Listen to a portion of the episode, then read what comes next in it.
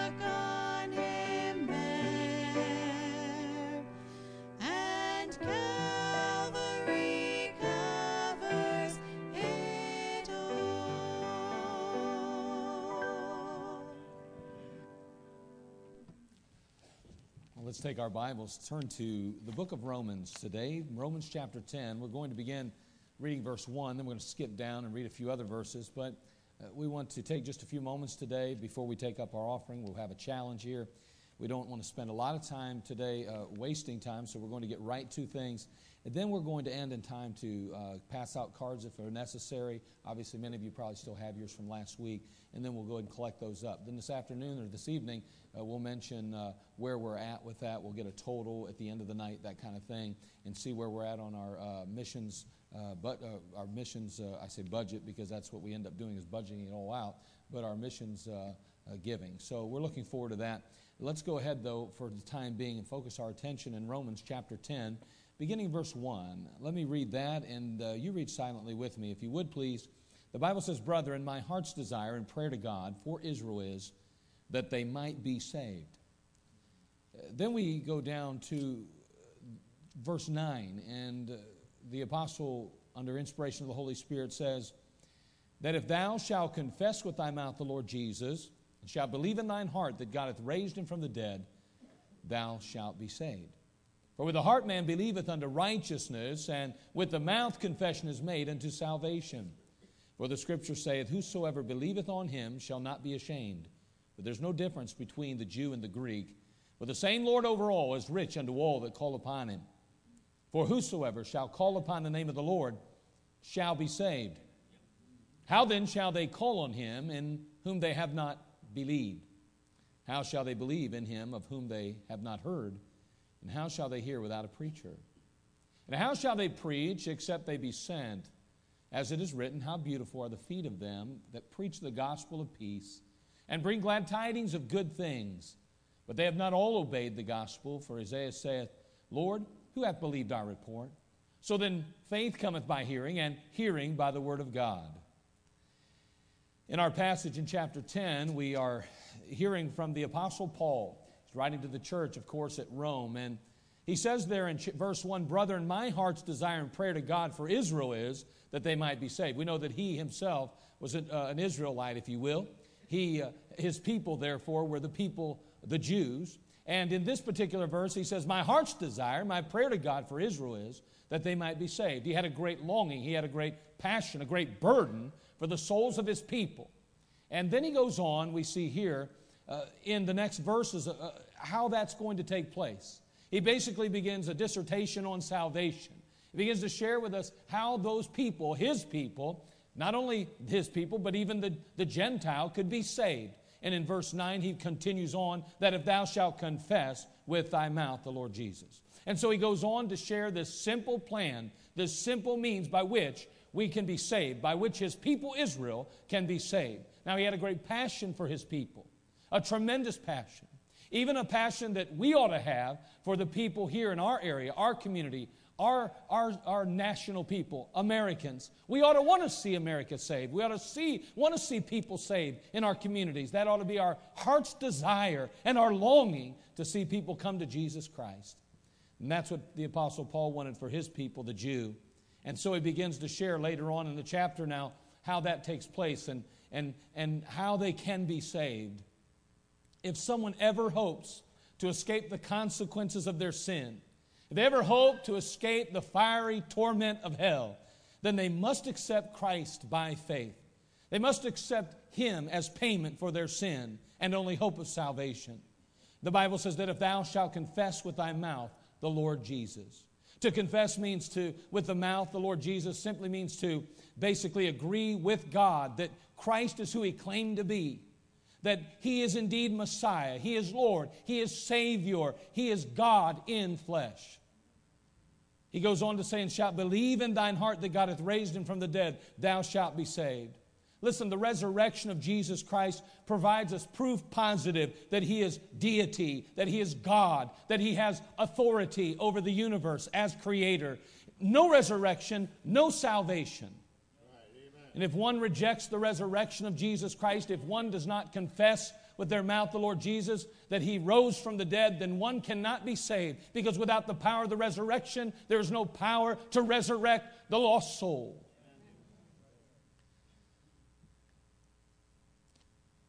For with the heart man believeth unto righteousness, and with the mouth confession is made unto salvation. Again, note the connection between the heart of faith and righteousness. Without that heart of faith, there is no righteousness. No matter how much we try, no matter how many leaves we turn over, a new leaf here, a new leaf there, no matter how many times we change direction and course in our life, it'll never be enough. It'll never produce righteousness in our lives. It's not enough to know the truth. We must believe the truth, receive the truth. Belief Faith is the key. So, what does it mean to believe then? Well, believe means to trust, to depend upon, to rely upon the Lord Jesus Christ. That's as simple as it is. See, the essence of faith is simple trust.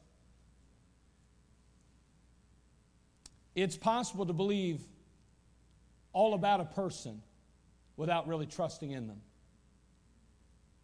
You can, you can know about a person, you can, you can uh, know everything that they've done in the past, what they could possibly, their, their, their potential is, but that doesn't mean you're trusting them.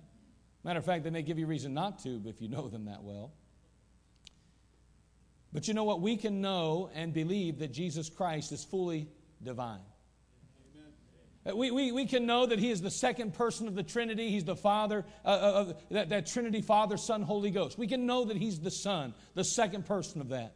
We can believe that He came to earth to die for us and for the sin of the world. We can believe that if we trust in Him, if we, we do that, then we will be saved and can be saved. However, it's not enough to know all those things. It's not enough unless we trust Him. There has to be trust. I can know everything about Christ. I can know that He loves me, and I can know that He died. I can know that He rose. I can know that He saved me if I cried out and asked Him. But that's not enough until I actually trust Him. Knowledge is not what's needed, trust and faith is. The knowledge comes, but then there must be an exercising of faith. James warns us of the fact that even demons believe and tremble. Says in the book of James, chapter 2, verse 19, Thou believest that there's one God, thou doest well. The devils also believe and tremble. So I believe in God. That's not enough to get to heaven. I believe Jesus died, was buried, and rose again. That's not enough to get to heaven. You can believe all the facts, you can know all the things necessary to be saved and still be lost. You must personally put your trust in Him. Exercise your faith by calling upon the name of the Lord Jesus Christ. Being saved is not simply trusting the Lord Jesus Christ with your life's needs. You ever pray? Yeah, I pray all the time. You've ever been saved? Oh, the Lord saved me a lot of heartache and a lot of trouble. And I, my child got sick once, and I prayed, and God God healed him. And I pray that, that my husband is safe to work in the midst of the snow and the sleet and the hail. And I pray that my children are safe at school. And I, I pray that, that God will meet our needs financially. And I pray that God will raise us off that bed of affliction in the hospital. And I pray that when I go there for surgery, that He'd meet my need and protect me and watch over me and guide the doctor's hands. That's all wonderful, but that's not being saved. that's not being saved. We need to trust God not for our daily needs to be saved. We need to trust God with our inherent sin. We need to trust Him for forgiveness, for salvation. Saving faith is trusting Jesus Christ and Him alone for eternal life. It's, it's not about trusting Him and doing something, trusting Him and living a good enough life, trusting Him and the good outweighing the bad. It's about trusting Him. That's as simple as it is. It's about putting your faith in His finished work, not in yours, not in mine. Charles Spurgeon, the great Baptist preacher, he gave the following illustration. He said, Suppose there was a fire on the third floor of a house, and there was a child trapped in the upper room. There he was on the third floor, standing outside the window, crying out for help. A very huge, very strong man stands on the ground beneath the window and the poor child's crying out for fear, afraid, and he calls out to the child and he says, Jump! Jump! Simply jump into my arms. It's a part of faith, he says, to know that the man's there. Still another part of faith to believe him to be a strong man. But the essence of faith lies in trusting him fully and ultimately dropping into his arms. See, it's not the amount of faith either that reconciles us to God, it's simply what or who we're putting our faith in. I've told this story a number of times, but if you could with me, just imagine two different bridges crossing a flooded river. The first is an old bridge. It's made up of very solid timbers, but has been replaced by a, a big old concrete, modern bridge. But unknown to everyone is that there's a very serious flaw in that concrete. A car arrives at the river, and the driver, of course, looks at the two bridges and, seeing the very sturdy appearing concrete bridge, begins to make his way with great faith across the bridge. But because there is a flaw in the concrete, it crashes to the ground. Another driver comes along in his car and he sees that old bridge there, certainly constructed with some pretty sturdy wood, but very old, and makes him a little bit uneasy. And there, with fear and trepidation, he makes his way across that bridge safely. The one had great faith in a bridge that ultimately collapsed. The other had very little faith, but arrived safely on the other side. May I say to you, it's not the amount of faith that you possess, it is the fact that you exercise what faith you have in Jesus Christ that you simply believe in the Lord Jesus, that you allow His shed blood and broken body to be payment for your sin. You cry out for mercy and invite Him into your life, invite Him into your heart, and receive Him as Savior and Lord. No one, nothing else added to it. Only Him. Only Him. Romans 10 13 says, For whosoever shall call upon the name of the Lord shall be saved. I'm glad that we have a whosoever salvation. I mean, no one's denied the opportunity to be saved. No one told that they're not good enough, that no one is told that they're not worthy of it, because in reality, none of us are worthy. The fact is, is that He is worthy, and because He is worthy, we can be saved. For whosoever shall call upon the name of the Lord shall be saved. That word shall denotes present tense. Shall. That means that when you call on the Lord, you will this very moment be saved. This very moment. But I want you to notice also it says shall be saved. The, the verb be is added, shall be. The verb be is added in order to express the infinite. Think about that for a minute then.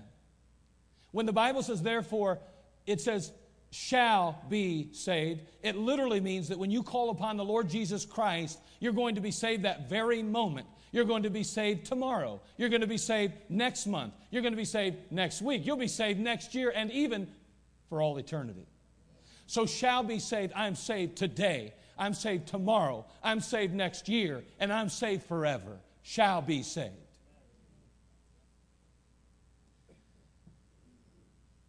We simply call, and He saves both now and forever. Following this wonderful roadmap to salvation. The Apostle Paul now asks a series or battery of questions. The first question he asks then is found in verse 14. How then shall they call on him in whom they have not believed? Now, verse 13 says, For whosoever shall call upon the name of the Lord shall be saved. Everyone gets saved the same way. It doesn't matter where you live in America or where you live overseas. Every human being, every creation of God is saved the exact same way. If we fail to call upon Him, then we are lost and headed to hell. I don't care where you were born. I don't care whether you had uh, knew who your dad or your mom was. It doesn't matter whether you grew up in a group home or you grew up in a nucleus of a family father, mother, children. Doesn't matter if it was a broken home. Doesn't matter who you are, where you are, what you are. You need saved the exact same way by calling on the name of the Lord Jesus Christ. How then shall they call on him in whom they have not believed? Number two, he goes on to say, How shall they believe in him of whom they have not heard? Number three, how shall they hear without a preacher? And finally, number four, how shall they preach except they be sent? Amen. The questions are very practical questions, commonsensical questions. They're very thought provoking questions. May I say to this morning that to each of those questions, the same answer applies. How then shall they call on him in whom they have not believed? Answer they won't. How shall they believe on in him of whom they have not heard? Answer they won't. How shall they hear without a preacher? Same answer. They won't. And how shall they preach except they be sent? They won't. Well, then we have a real dilemma. Because the reality is, according to the passage, if they never hear, if they never believe, if they never call, then they will never be saved.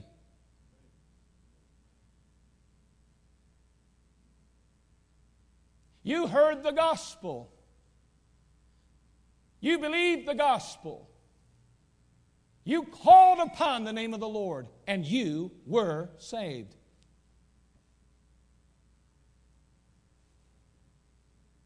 But the problem is, how then shall they call on him of whom they have not believed? How shall they believe in him of whom they have not heard? How shall they hear without a preacher? How shall they preach except they be sent? So the fact is, they will never hear, never believe, or call on him except they be sent. Who are the they? Folks like you and I. Who ultimately go into our community, into our county, into our country, and provide the the lost with the Word of God. Who are they? They're men and women like you and I who ultimately hear the cry of God and the call of God on our life. Like our brother to Argentina said, although I'm pastoring a church in a local area, God has pressed upon me the need to go to another nation and to proclaim the gospel to a people who have never heard.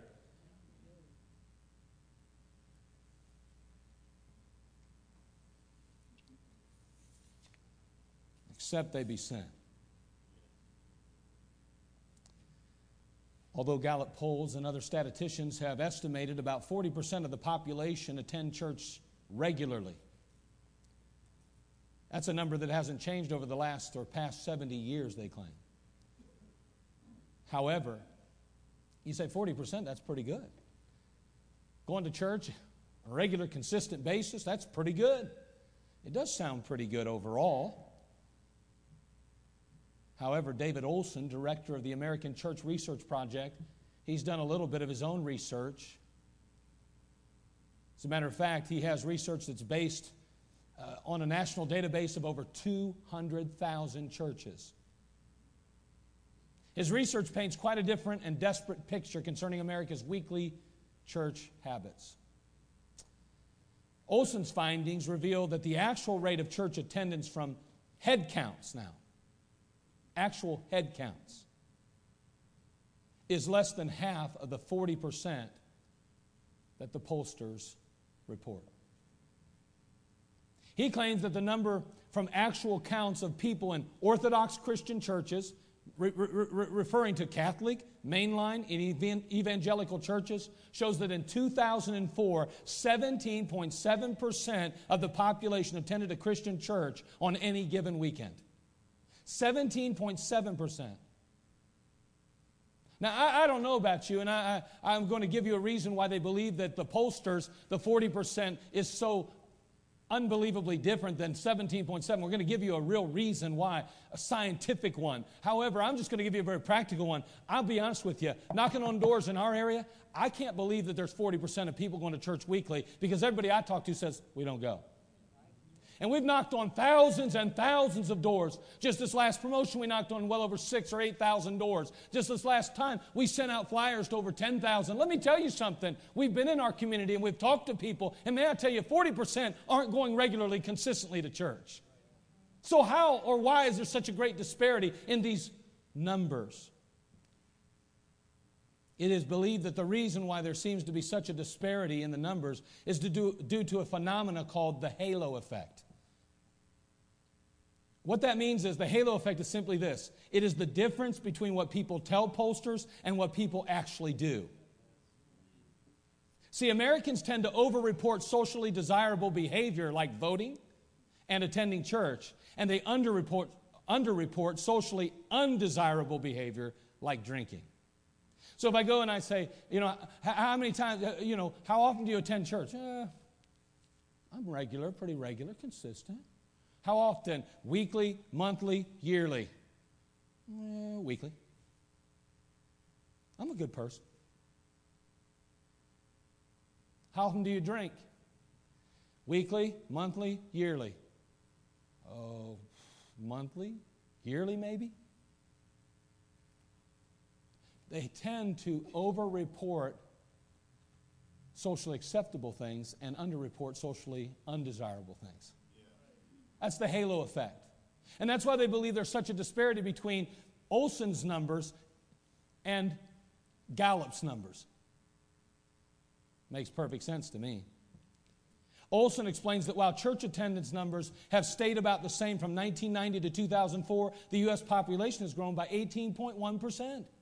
So, what we find is that basically over the last 15 or 20 years, the, the numbers of those attending church is the same. The problem is we've grown by 50 million in America, almost 20%. Therefore, we're not reaching people.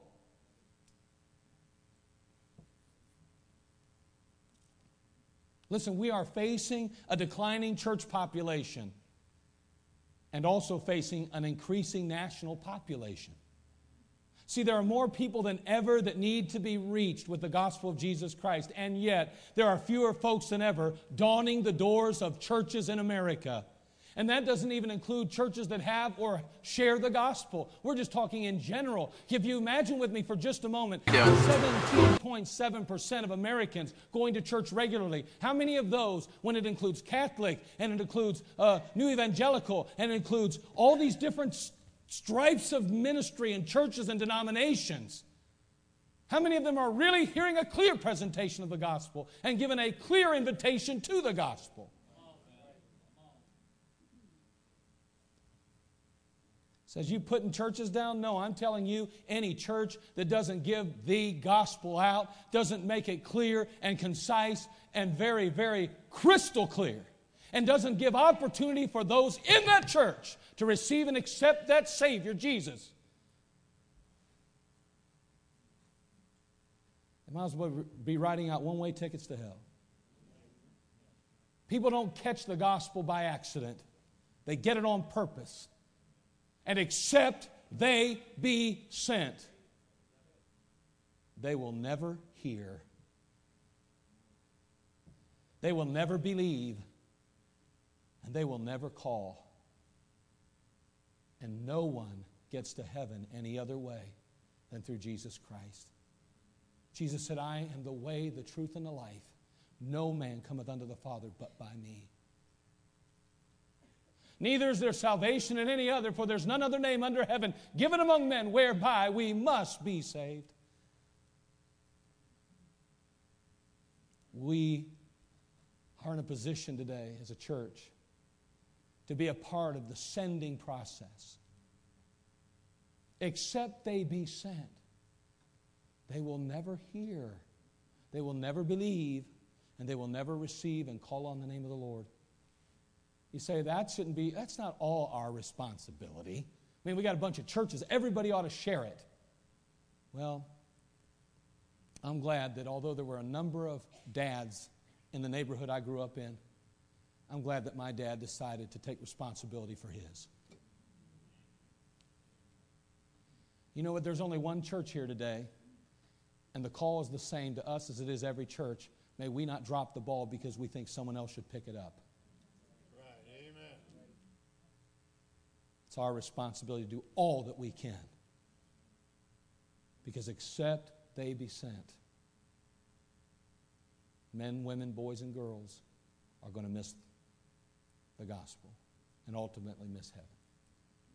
May God help us today as believers to understand that salvation is a narrow road. It is not broad, and it doesn't include and incorporate all faiths and beliefs. It simply is one person, Jesus Christ. And there is no other way but through him. And except they be sent,